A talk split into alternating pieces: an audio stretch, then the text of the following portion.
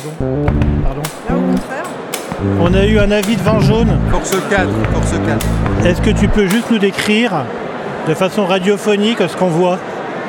Ce qu'on voit sur la table, alors plein de livres, dont un livre vert absinthe qui s'appelle le Glue Guide, et un vin jaune, avec du comté jaune aussi. Donc on est en terre jurassienne. Tu es qui? Alors Olivier Grosjean, euh, je suis auteur du blog de Lif et de plusieurs livres sur le vin, dont le Glue Guide 5 qui vient de sortir euh, cet été, f- fin août. On en parlera plus tard demain, on a dit. On se fera une petite interview Si là-dessus. tu veux qu'on parle du Glue Guide, oui, plus tard. ouais. C'est quoi un bon comté? Un bon comté? Euh, Je reprends mon verre. C'est le tien, pardon, j'allais boire dedans. Alors un bon comté, c'est un comté euh, qui a du goût, qui devrait théoriquement être issu d'une production biologique, le cahier des charges du comté étant vers ça.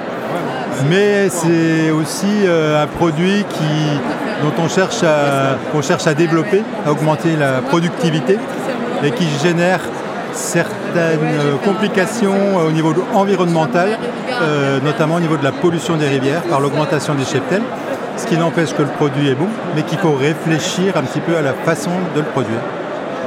Et c'est quoi un bon vin jaune Alors un bon vin jaune, c'est un jaune qui a quelques années de vieillissement supplémentaire en cave après avoir vieilli 6 ans et 3 mois euh, en fût. Et c'est quelque chose qui reflète, une caractéristique du, terroir du Jura, entre guillemets, mais qui est liée un petit peu à son cépage et puis à son sol très particulier qui permet justement à ce cépage de s'exprimer.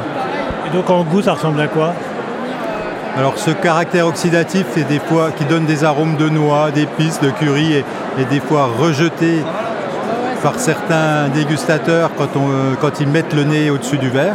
Mais après, quand on a passé cette étape-là, euh, on accède à une dimension supérieure avec de la complexité, avec de la puissance, avec de la finesse, euh, et c'est un vin qu'on peut marier avec tout en fait, surtout avec un vieux comté de 24 mois. Merci. Bon, on va, on va pas vous décrire comment on déguste là. Merci.